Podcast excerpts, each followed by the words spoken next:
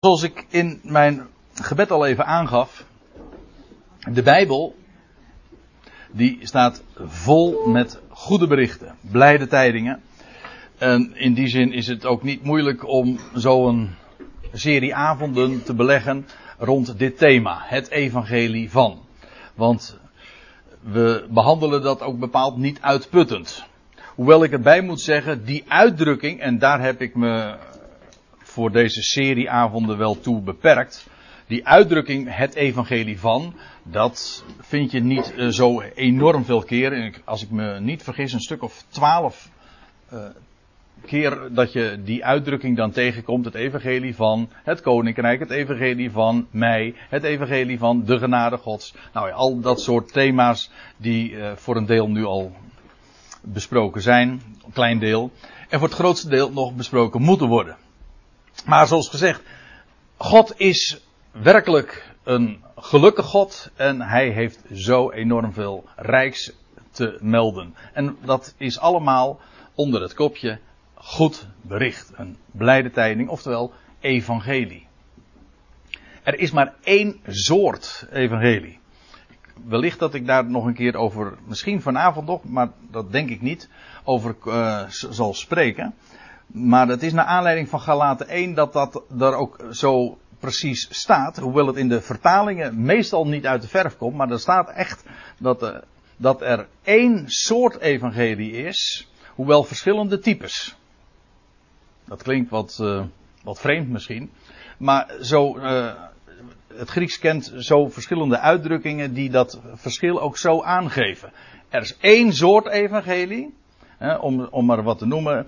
Uh, je hebt, uh, het is allemaal Peugeot, maar je hebt er wel verschillende types van. Ja, ik geef dat voorbeeld maar, want het is ook een van de weinige voorbeelden waar, als het gaat om auto's waar ik uh, wat van weet, omdat ik er zelf in gereden heb namelijk. Maar ik bedoel, je hebt een, het is het soort Peugeot, maar ja, je hebt een 104 en je hebt een 204 of wat voor modellen heb je tegenwoordig? Ik geloof dat ik een tijdje achterloop, ja. U begrijpt wat ik bedoel. Het is één soort, het is allemaal evangelie van hem.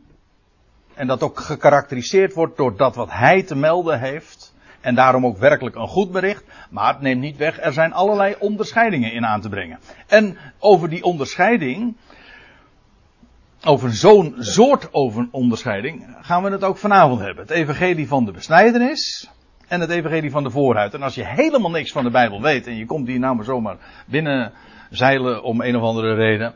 Dan kan ik me voorstellen dat je al een beetje begint te stijgen. En denk van, evangelie van de besnijdenis? Nou, dan kan ik me voorstellen dat je dan nog iets bij, uh,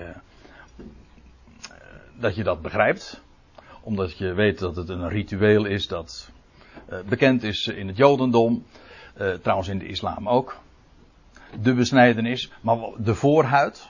Het zijn van die technische termen, maar die in wezen ook alles met elkaar weer te maken hebben. Besneden. En degene die niet besneden is, die heeft nog een. Ja, sorry dat ik het zo zeg, maar zo is het gewoon. Die heeft dus nog de voorhuid. Die is niet besneden. Dus het zijn twee termen die aan elkaar gekoppeld zijn. De ene is besneden en de andere is niet besneden. Trouwens, we zullen het nog wel zien. Als in de NBG-vertaling deze uitdrukking gebezigd wordt, dan staat er niet het evangelie van de voorhuid, maar dan staat er het evangelie aan de onbesnedenen. Dus dan heeft, men het al meteen zo weergegeven uh, om het wat begrijpelijker te maken.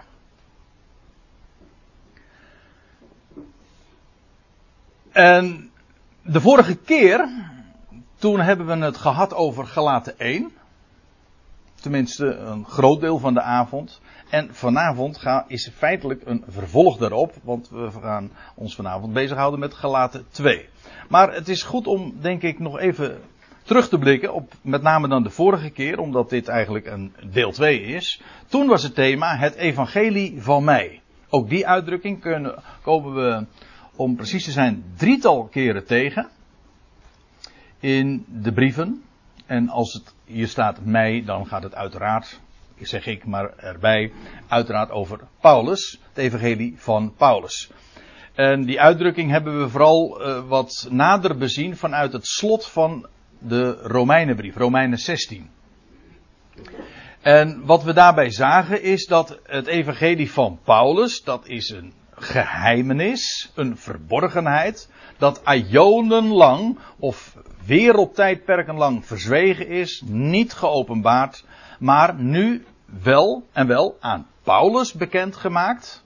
Zoals we trouwens ook weer in andere passages in de Colossensebrief, in de Efezebrief uiteenzet. En nu wordt die verborgenheid, dat evangelie, die goede tijding, dat goede bericht, dat aan hem was bekendgemaakt. Uniek. Altijd was het verborgen gehouden, maar nu aan hem geopenbaard. En nu wordt het vervolgens ook onder de natieën, te midden van de natieën, bekendgemaakt. Dat is dat evangelie van Paulus. Dus, dus een hele unieke openbaring aan hem en via hem ook, en dat is dan ook Romeinen 16, via profetische geschriften. Dat wil zeggen, hij heeft dat ook niet alleen maar uitgesproken in zijn dagen, maar hij heeft het, godzijdank mag ik wel zeggen, ook vastgelegd, opgetekend. Vandaar dat we daar nu 2015 nog zo rijkelijk eh, kennis van kunnen nemen en dat kunnen bestuderen. Geweldige dingen. Dat is dat evangelie van mij. Het is zo verschrikkelijk onbekend. En ook vanavond zullen we daar weer op stuiten. Ik moet er meteen bij zeggen. In, op deze locatie, gewoon in deze zaal, is over dit thema veel vaker gesproken. Maar ik moet er eigenlijk bij zeggen. Buiten deze zaal is het bijna uh, onbekend. Ja, echt. Het is, uh, het is zo essentieel, zo fundamenteel uh, waar we het over hebben. Maar neemt niet weg dat het zelden gehoord wordt. Alleen dat wat ik nu al eventjes zo terugblikkend vaststel.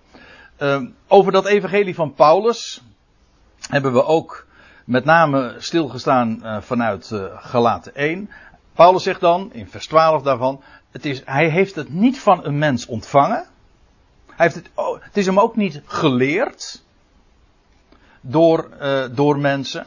Of, en tussen de regels door, als je de, de, de lijn van het betoog volgt, dan bedoelt hij daarmee ook niet vanuit Jeruzalem, niet door de apostelen, niet door Petrus, is het uh, aan mij verteld of onderwezen. Nee, het staat er helemaal los van. Feitelijk, hij, twee hoofdstukken lang doet hij zijn best om dat duidelijk te maken. Niet van de mens ontvangen of geleerd, maar rechtstreeks door openbaring van Jezus Christus. Dat is gelaten 1.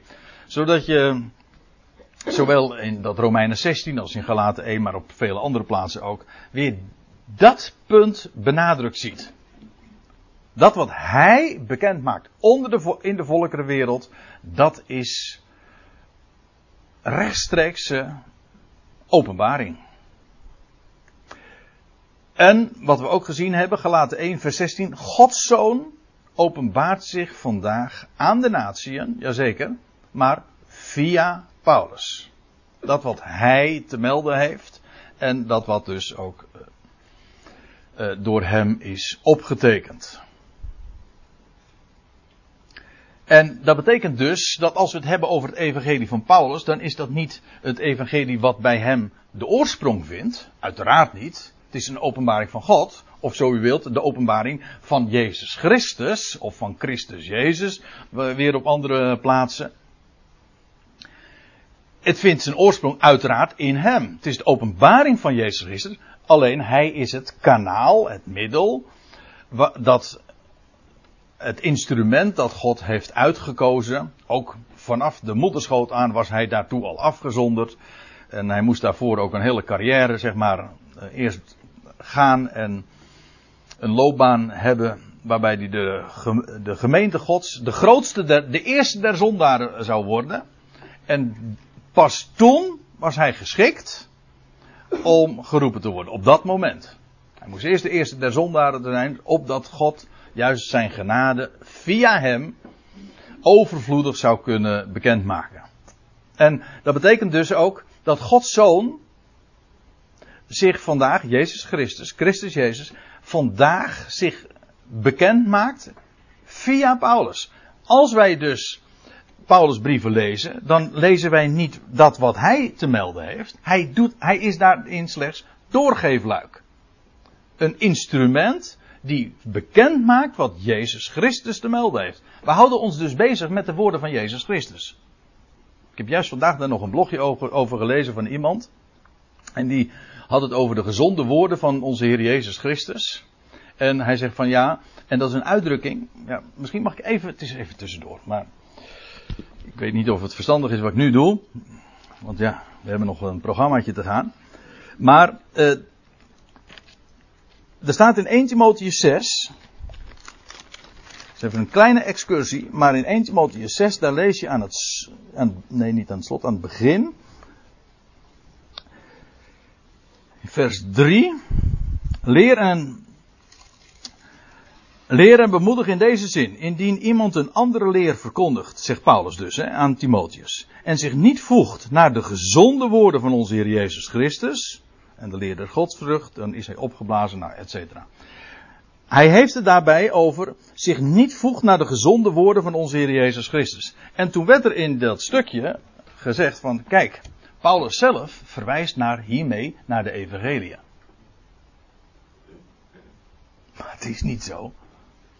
Paulus verwijst helemaal niet naar de evangelie. Het, het, hele, iemand die zulke dingen schrijft, die geeft daarmee aan geen notie te hebben van wat de brief van Paulus werkelijk behelst. Het zijn namelijk rechtstreeks de woorden van Jezus Christus zelf. Via Paulus geopenbaard, maar met recht een update. Het is, het is de Heer Jezus Christus die vanuit de hemel zich aan Paulus heeft bekendgemaakt en hem ook heeft onderwezen. Dat hebben we de vorige keer ook nog even kortweg gezien.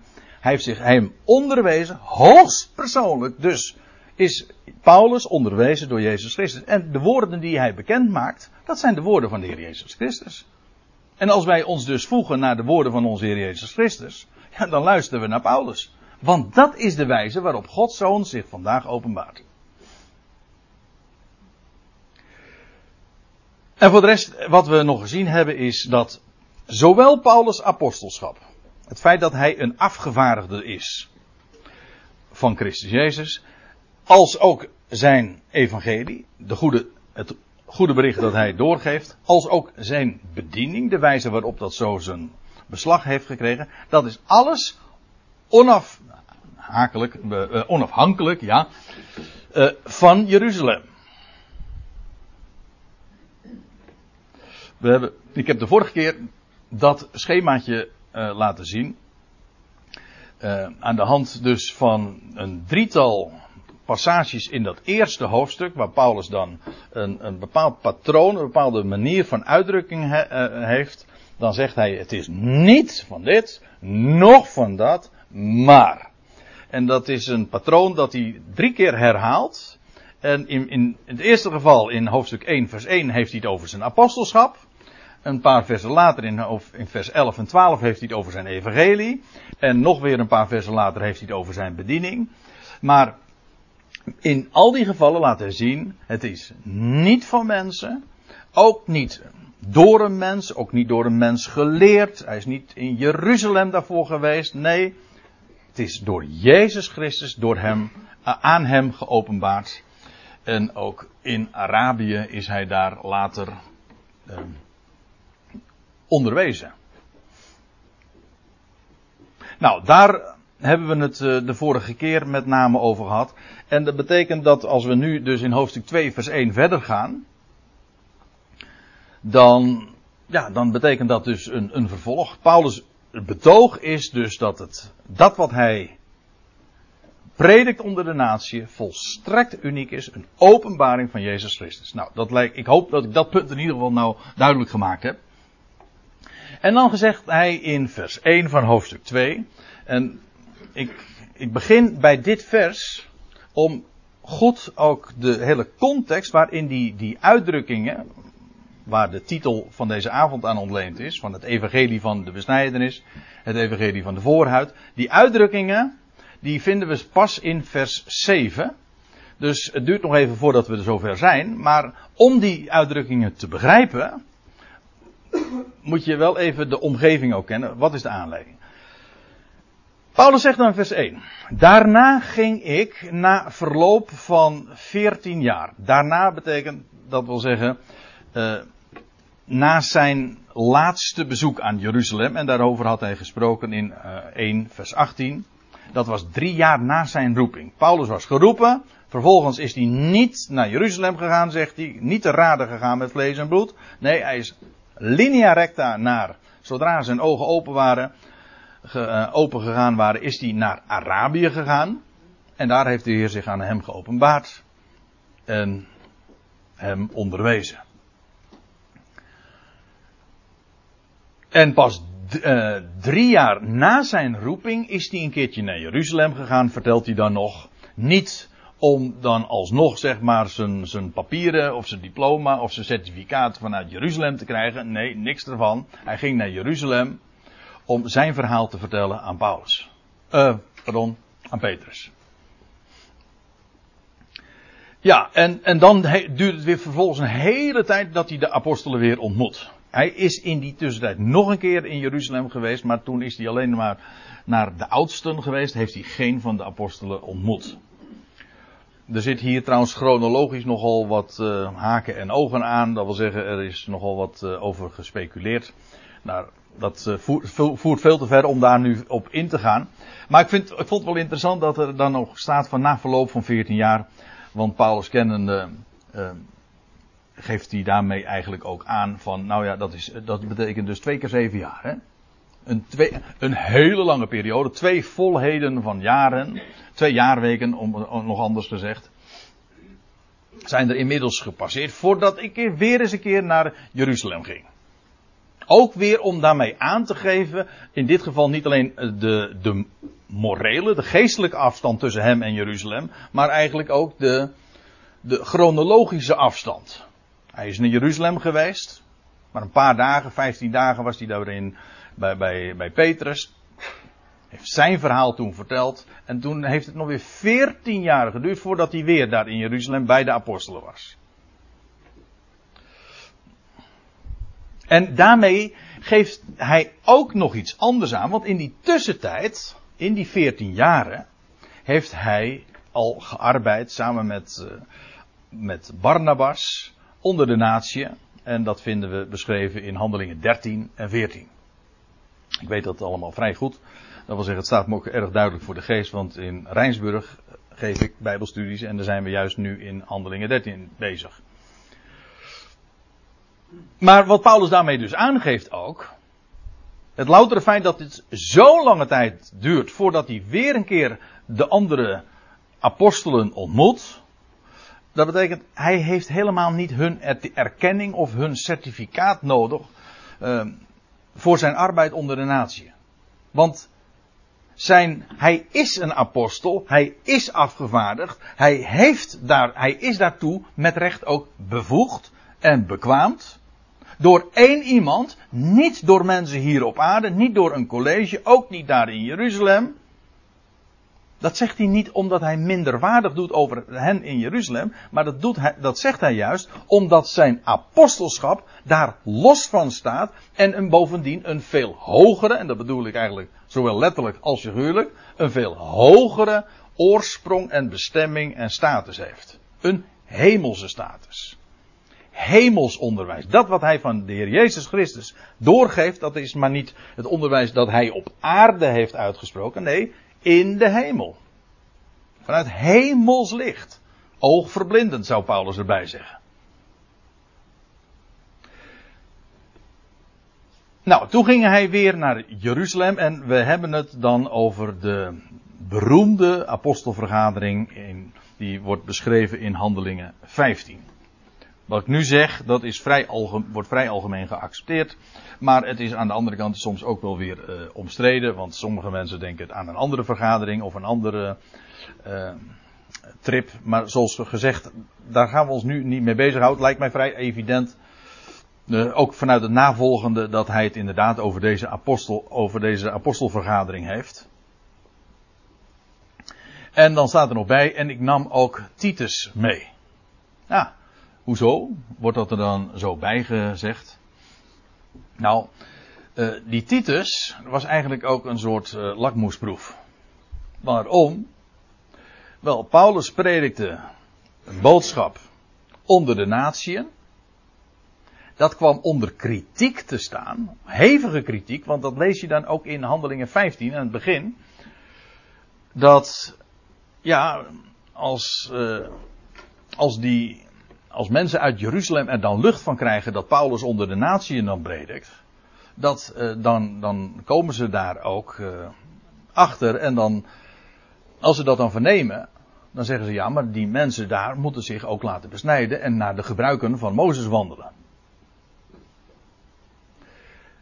Nou, en de, de reactie van Paulus is daarin uh, zo enorm scherp. En dan wordt er ook opgedragen vanuit Antiochië, want daar zijn ze dan inmiddels, om uh, maar zich te vervoegen bij de, de apostelen in Jeruzalem. In elk geval, die Titus was een niet-Jood een Griek. We zullen dat straks ook zien. Ik hoef dat nu verder niet nader te laten uh, nader te bespreken, want we komen daar vanzelf achter. Maar het is van belang dat die Titus meegenomen wordt. En Paulus zegt er nog bij: ik ging op grond van een openbaring. Letterlijk staat er, als u dat in de interlineair meeleest, ik echter ging op naar onthulling. Dat wil zeggen naar inderdaad op grond van een openbaring of vanwege een onthulling die, dat echter geeft aan dat uh, hij niet ging omdat het hem was opgedragen. Kijk, als je in Handelingen 15 vers 2, ik geef hier die verwijzing daar ook naar. Als je die verwijzing uh, leest, dan staat er van, nou misschien kan ik het wel even lezen. Misschien had ik nog makkelijker even een diaatje kunnen maken, maar in Handelingen 15 lees je vers 2 zoals gezegd.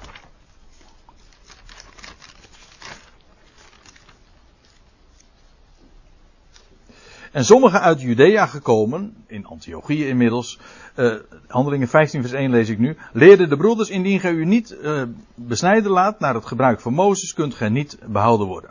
En toen er van de zijde van Paulus en Barnabas geen gering verzet en tegenspraak tegen hen ontstond, droegen zij, droegen zij in de gemeente daar in Antiochië Paulus en Barnabas en nog enige andere van hen uh, zich op tot de apostelen en oudsten te Jeruzalem te begeven, naar aanleiding van dit geschil.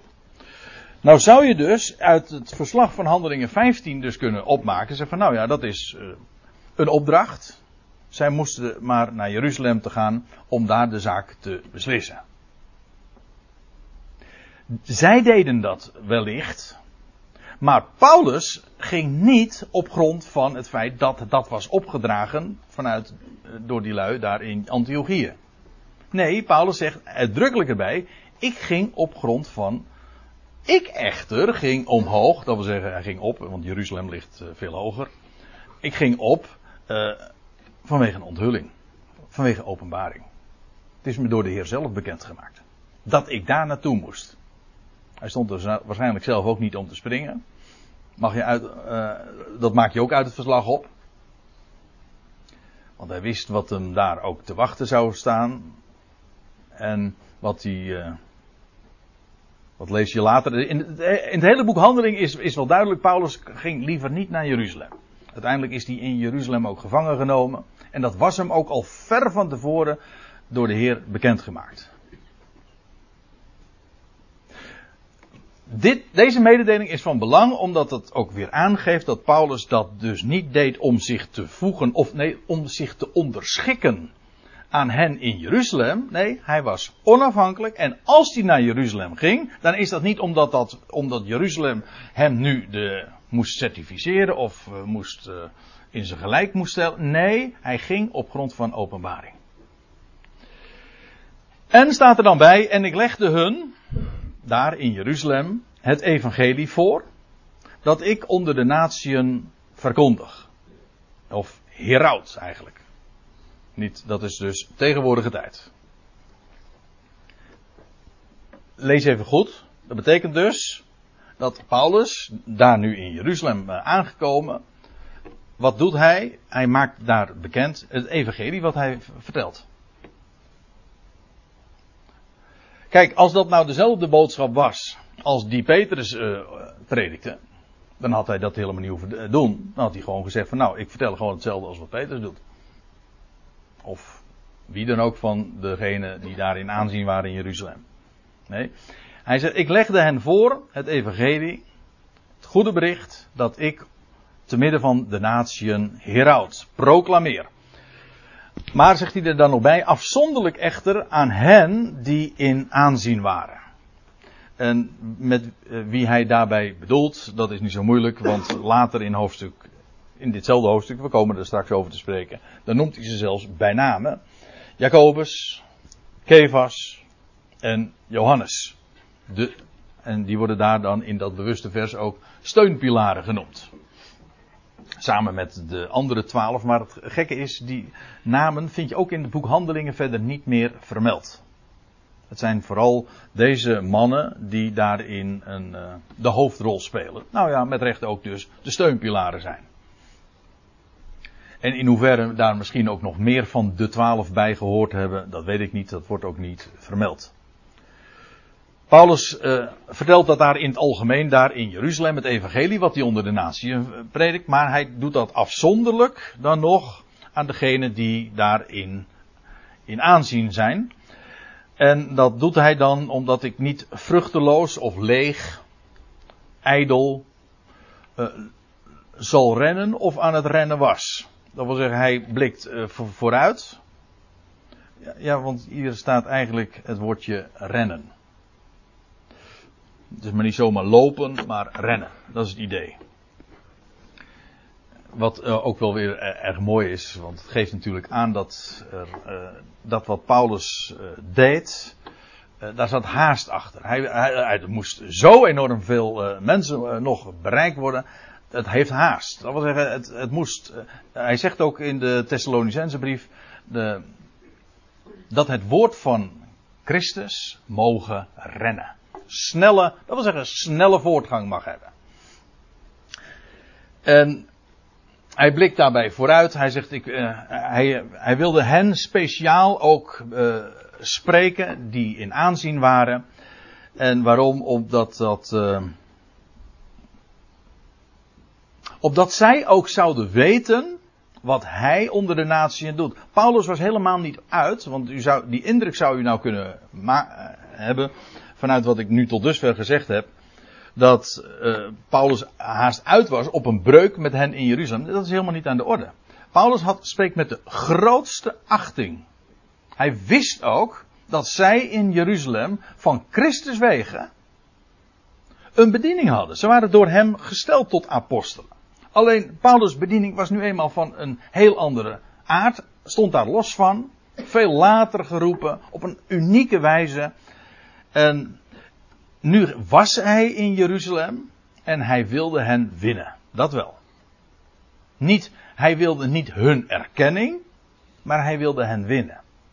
Te meer omdat hij wist, dit zijn medewerkers in het evangelie. Hetzelfde soort evangelie. Ook al is het type uh, boodschap en ook de adresseringen van een andere aard.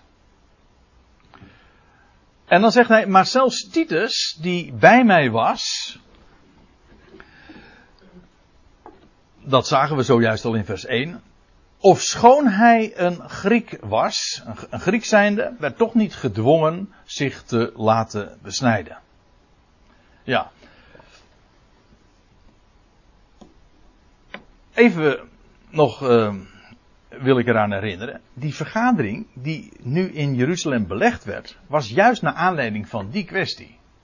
Degenen die gelovig waren geworden, uh, zouden zij ook om vervolgens rechtvaardig te leven, ook naar de gebruiken van Mozes moeten wandelen.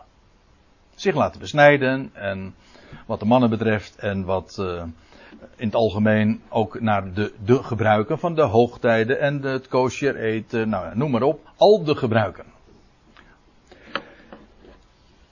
En wel, daar waren in Jeruzalem velen die inderdaad op dat standpunt stonden.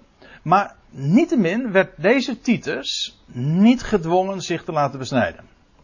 En het idee dat Paulus dit hier nu ook in Galaten 2 zo zegt, dat geeft ook aan dat als zelfs de Griek Titus, een niet-Jood, in Jeruzalem niet gedwongen werd zich te besnijden. Welk recht van spreken hadden dan de Judaïsten daar in Galatië? U weet, ik heb dat de vorige keer geloof ik al aangegeven. Ga er ook een beetje vanuit dat het bekend is. Als Paulus die brief schrijft aan de Galaten, dan is dat juist naar aanleiding van het punt dat hij had daar het evangelie verteld. Om niet. En toen kwamen later daar judaïsten vanuit Jeruzalem, vanuit Judea, en die zeiden van ja, maar joh, als je werkelijk, ook nu ben je gelovig, maar als je rechtvaardig wil leven, dan kan je niet buiten de wet van Mozes om natuurlijk. Dat is het idee. Als je rechtvaardig wil leven, dan is daar één criterium voor, één maatstaf, en dat is de wet. De wet van Mozes. Als jij nu, jullie nu geloven in het woord van God, wel, dan moet je wezen bij de woorden die God ooit aan Mozes op de berg Sinaï heeft bekendgemaakt. En jullie voegen je nu bij Israël door te luisteren naar het woord en et cetera. De gedachte was niet zo gek. Dat wil zeggen, als je even eh, probeert te verplaatsen, dan begrijp je meteen waarom ze dat zo zeiden. Maar Paulus is daar zo enorm moordicus tegen, want dat staat namelijk haaks op dat wat hij vertelt. Vandaar ook dat hij natuurlijk in Galaten 1 ook meteen met de deur in huis valt. Hij zegt, dat is geen evangelie. Dit wijkt af van wat ik verteld heb. En dan zegt hij anathema. Dat is gewoon een vloek. Degene die dit vertelt. Maar dat betekent dus dat als zelfs die Titus nu in Jeruzalem niet gedwongen wordt zich te laten besnijden. Wat hebben die mensen daar in Galatië, die in, een, in een heidense omgeving, totaal niet, uh, niets te maken hebbend met de snijders, hoe, hoe halen die judaïsten het dan in hun hoofd om hen nu te gaan verplichten als zich alsnog te laten besnijden en naar de gebruiken te wandelen? En in hoofdstuk 6 vers 12 lees je ook, kijk nu zegt hij dit, of, of schoon Titus een Griek was, heeft hij, werd hij niet gedwongen zich te laten besnijden. Nou, in hoofdstuk 6 dan lees je, eh, dat, dat, is dan inmiddels aan het einde van de brief, en dan zegt hij alle, zo sluit Paulus er ongeveer af, er komen nog een paar versen achter. Hij zegt, alle die zich uiterlijk goed willen voordoen, die trachten u te dwingen tot de besnijdenis. Alleen om niet vervolgd te worden ter wille van het kruis van Christus Jezus. Waar het werkelijk om gaat. Alleen maar om om, om, om godsdienstig, eigenlijk, ze hadden zich laten judaïseren. Dat is een term die in de gelaten 2 ook wordt gebezigd. Ik kom er straks trouwens nog even op terug. Ze hadden zich laten, ze, ze, ze lieten zich feitelijk verjoodsen. Paulus zegt, jullie zijn heidenen, jullie zijn niet besneden, jullie kennen die gebruiken niet, geen enkel probleem. Je bent, je bent, je gelooft God, je gelooft zijn belofte, je bent rechtvaardig. Je wordt, een mens wordt gerechtvaardigd niet door werken der wet, maar door geloof. Dat is, dat is de hele kloef van de gelaten brief. Nou, als dat zo is, dan ben je dus een rechtvaardige gewoon puur door geloof. Je zegt amen op zijn belofte. En nu kwamen zij van ja, maar je moet dan wel zus en zo. Zulke werken doen. En zij trachten hen dus feitelijk te dwingen. Want ja, om rechtvaardig te leven, heb je dat nodig. Nou, dus werden ze gedwongen zich te laten besnijden en alles wat daar dan nog weer uit voortvloeit en mee te maken heeft.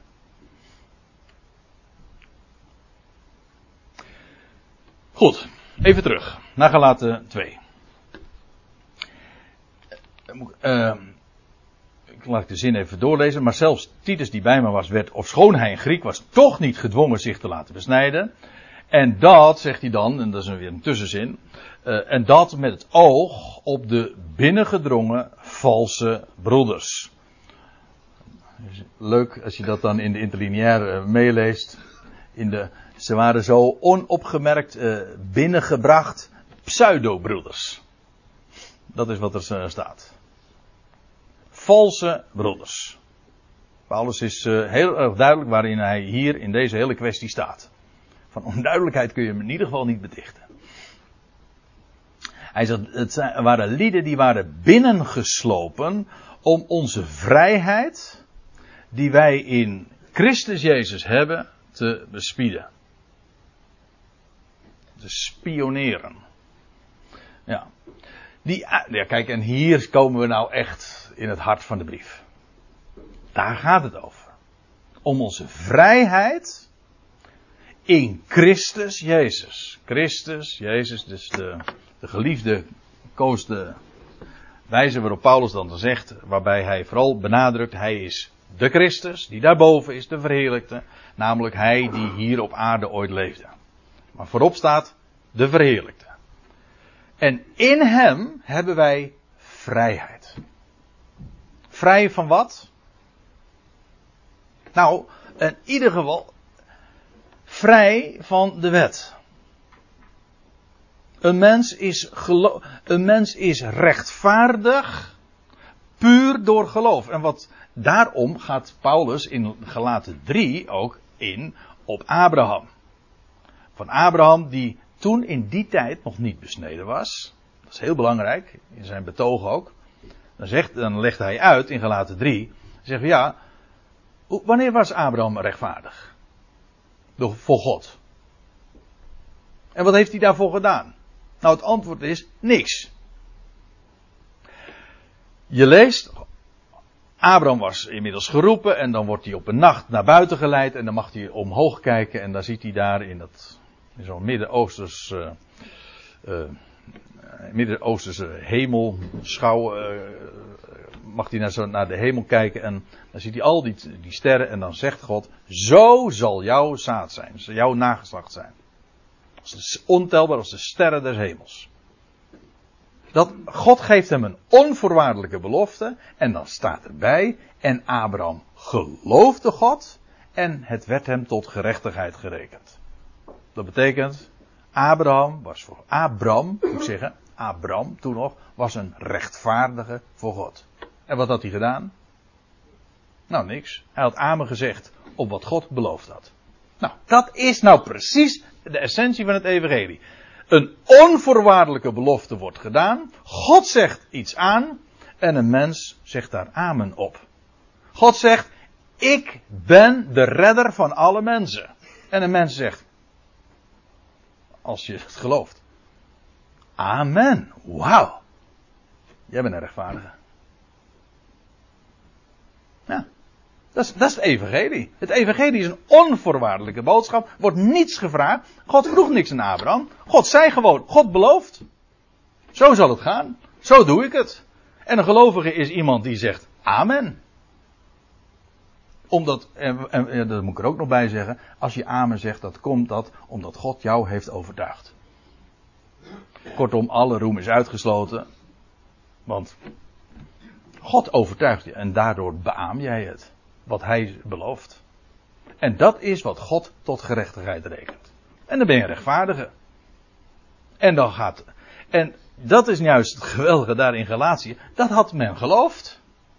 Zo leefde men. Men was daar zo blij mee. En toen kwamen daar Judaïsten uit Judea. En die gingen vertellen: ja, maar was je rechtvaardig wil leven? Ja, maar wacht even. We waren toch rechtvaardig? En die zeiden: ja, maar dan moet je de besnijdenis, nou, en de dagen, maanden, tijden waarnemen, weken. Kortom, de, de hoogtijden van Israël. Al die dingen zouden ze moeten doen om rechtvaardig te zijn. En Paulus zet dat zo aan de kant.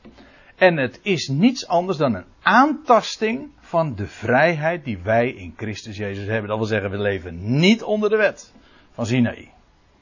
Dat zijn uitdrukkingen, ik heb ze ik laat het niet allemaal zien, die teksten, maar ik geef in ieder geval de referenties naar de verschillende schriftplaatsen, waarin dat gewoon zo letterlijk staat. Niet onder de wet van Sinaï. En dan zegt hij, over, over die vrijheid gesproken, zegt hij dan even later in hoofdstuk 5, opdat we waarlijk vrij zouden zijn. Eigenlijk staat er in de vrijheid waarmee Christus ons vrij maakt.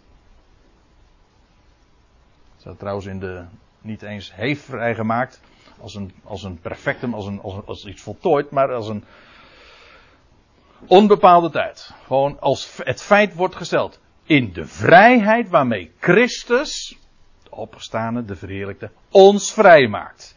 En zegt, dat is vrijheid. En dan zegt hij, staat daarin vast. Blijf daarin staan. Het is niet zo van, nou, dat, daar, daar zijn we mee begonnen en nou gaan we vervolgens alsnog onder een, juk gebracht worden. Dat is dus wat zij wilden, die judaïsten. Nee, staat dan vast. Waarin? In die vrijheid. En, daar zegt hij nog bij, houd dus stand en laat u niet weder en niet weer een slavenjuk opleggen. Eerst hadden ze, leefden ze onder een slavenjuk, dat wil zeggen een godsdienstig juk van de afgodendienst. Want ze hadden een, een heidense achtergrond. En nu gingen ze weer opnieuw onder een slavenjuk, alleen nu onder dat van het judaïsme. Maar Paulus zegt, dat is ook een slavenjuk. Net zo goed als waar je onder vandaan komt. Alleen van een ander soort dan, zeg maar. Of een ander, een ander type, om nog even in die termen te blijven. Maar nog steeds een slavenjuk. Je moet weer van alles. Vooral als het dan godsdienstig uh, is en uh, die vorm aanneemt. Nou, berg je dan helemaal. Houd stand. Dat wil zeggen in die vrijheid. Laat je geen slavenjuk opleggen. Of letterlijk staat er een juk van slavernij. Ja, en die uitdrukking, die moet je dan ook begrijpen. Neem, ik, ik, ja, we zitten zo wat door deze brief te bladeren, maar uh, als je even terug dus bladert, dan nog in gelaten 4 vers 25, dan heeft Paulus dat, uh, dan gaat hij, uh, dan gaat hij die geschiedenis terugbrengen. Hij zegt, jullie willen zo graag onder de wet staan. Hij zegt, luister nou naar de wet. En dan gaat hij die geschiedenis opvoeren van, van Sarah en Hagar. De ene was een vrij, de andere was een slavin. Nou, en dan zegt hij, dan gaat hij het uitleggen, dat is een allegorie, typologie, of wat u maar, uh, hoe u het maar noemen wil. En dan zegt hij, het woord Hagar, dat betekent de berg Sinaï. In, in Arabië. Erg boeiend wat hij hier zegt hoor. Ook, uh, zeg maar topografisch, wat die, de mededeling, de berg Sinaï in Arabië. Maar daar gaat het nu even niet om. Maar de berg Sinaï, hij zegt, en dat staat op één lijn met het tegenwoordige Jeruzalem, want dat is met zijn kinderen in slavernij. Hier de berg Sinaï en dat wat God daar gegeven heeft, hij zegt het is het oude verbond en dat is slavernij. Het staat tegenover de belofte Abraham, Sarah. Ja, ik, geef toe dat als ik het zo zeg dat, en je weet niet helemaal precies waar Paulus het over heeft in de gelaten brief, dat je nu misschien een beetje de draad kwijtraakt. Neem me niet kwalijk. Maar daar, daarover die dingen heeft hij het in de gelaten brief. Dat betekent dus inderdaad uh, zij, het tegenwoordige Jeruzalem waar Paulus het over heeft. En die wist waar hij het over had hoor. Hij had zichzelf in gelaten 1 al geïntroduceerd als de man die het in het Jodendom verder had gebracht dan vele van zijn tijdgenoten. Hij was een reizende ster. In, binnen die godsdienstige wereld. Er was niemand die bovendien. Eh, hij had een topopleiding genoten. Dat is één ding. Hij was een, een ijveraar voor zijn voorvaderlijke overleveringen, tradities. En daar komt nog eens een keer bij dat hij ook nog eens een keertje een een vervolger was van de gemeente Gods. En dat was, en dat moet u even goed begrijpen, dat was een enorme verdienste in de termen van de Joodse religie. Dat wil zeggen, hij nam het zo serieus en hij was daar zo fanatiek. Hij was gewoon een, ik, ik geloof dat ik die term vorige keer ook bezigde, hij was gewoon een religieuze terrorist. In dit geval een Joodse terrorist die de Ecclesia vervolgde. Maar puur omdat hij het zo serieus nam van, eh, vanwege die, het Jodendom. Nou, Paulus zegt nu, terugblikkend, beter wetend, hij zegt dat Jeruzalem, hij zegt dat is gewoon, net als ik zelf vroeger, in slavernij. Weten ze het niet? Het is wel zo. En wat die judaïsten nu daar in Galatië doen, want hij schrijft hen aan, hij zegt dat is niks anders dan je weer een, een juk van slavernij opleggen. Dat is wat het is. En dat is wat er aan, aan, aan de hand was. En dat betekent dus ook dat de vrijheid die wij in Christus Jezus hebben, daarmee op het spel staat. Want ja, je bent of vrij, of je leeft onder de wet en je moet van alles, eh, en van de berg Sinaï en, eh, en al die bepalingen, die moet jij doen. Om een rechtvaardige te kunnen zijn. Om rechtvaardig te kunnen wandelen. Wij zijn vrij. Wij leven in de vrijheid. En, en, terwijl ik het zeg, moet ik er ook bij zeggen, want in de. ja, in, in de christenheid in het algemeen kent dat evangelie van Paulus totaal niet. Want ja, nu kun je zeggen van ja, dat gaat over besnijdenis. Maar ja, dat hebben we vandaag niet. Nee, dat had u gedroomd. Want hoe staat het ook alweer? In de, nou ja, ik kom zelf uit een uh, protestant reformatorisch nest.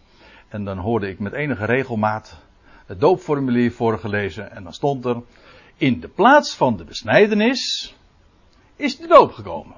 Dus we hebben het ritueel van de besnijdenis niet meer. Nee, er is een ander ritueel voor in de plaats gekomen. En dat geldt trouwens voor een heleboel rituelen. In plaats van de sabbat is de zondag gekomen. Maar dat betekent dus alleen maar dat de dingen wat verschoven zijn. Maar de essentie is nog steeds hetzelfde. Dat is ook logisch trouwens, want men denkt ook. De christenheid, de kerk, het instituut, even alles over één kam scherend. Denkt ook dat zij Israël zijn. De kerk is in de plaats dat is, een, dat is een, een, leerstuk dat al zulke oude papieren heeft. De kerk is in de plaats van Israël gekomen. De besnijdenis, of de doop is in de plaats van de. Nou, ik geloof niet dat ik het nou goed zeg. Uh, de kerk is in de plaats van Israël gekomen. De doop is in de plaats van de besnijdenis gekomen. De zondag is in de plaats van de sabbat gekomen. Nou, et cetera. Allemaal. Het is zo door en door judaïstisch. En dan moet ik zeggen, in die zin heb ik meer waardering voor degene, voor de echte judaïsten vandaag. Want, die heb je, want het is een, een, beweging die ook erg op geld doet. Namelijk van mensen die zeggen van nee, we moeten weer echt terug naar de Joodse oorsprong. We moeten weer echt de Sabbat houden. En weer echte besnijdenis. En echt, die, die, niet, niet, niet Pinksteren en, en Pasen enzovoorts. Nee, dat zijn allemaal weer, dat zijn, dat zijn, uh, Jude, dat zijn Joodse feesten, maar die zijn dan gechristianiseerd. Maar nee, ze zeggen we moeten weer echt het Shavuot, uh, we moeten Pesach gaan, gaan vieren. En dat, dat soort dingen. Zij, zij zijn in ieder geval consequenter, en dat wil zeggen oorspronkelijker. Maar uiteindelijk maakt het geen bal uit. Want het is namelijk broertje en zusje van elkaar. Het is namelijk nog steeds, de, de essentie is dat men zegt dat je onder de wet gebracht wordt. Om rechtvaardig te leven heb je die wet nodig en dat is het criterium. En dus, ja, degene die daar, want we gaan weer even terug naar Jeruzalem, waar Paulus dus was. En hij had het evangelie dus voorgelegd. En nou, die Titus werd dus niet eens gedwongen daar, in dat, in dat gezelschap daar. Het hol van de leeuw, om zo te zeggen. Werd niet eens gedwongen zich te laten besnijden. En er waren namelijk lieden die binnengedrongen waren, die dat echt probeerden en die de vrijheid die wij in Christus Jezus hebben bespieden. Spioneren. Ze waren binnengeslopen. Eh, eventjes uh, dat is misschien een beetje een raar verhaal, maar hoe, hoe wisten ze nou dat Titus onbesneden was? Dan moet je toch echt spioneren hoor. In het herentoilet of zo. ja, dat is toch niet iets wat je zo van, hé, hey, die is onbesneden. Hè?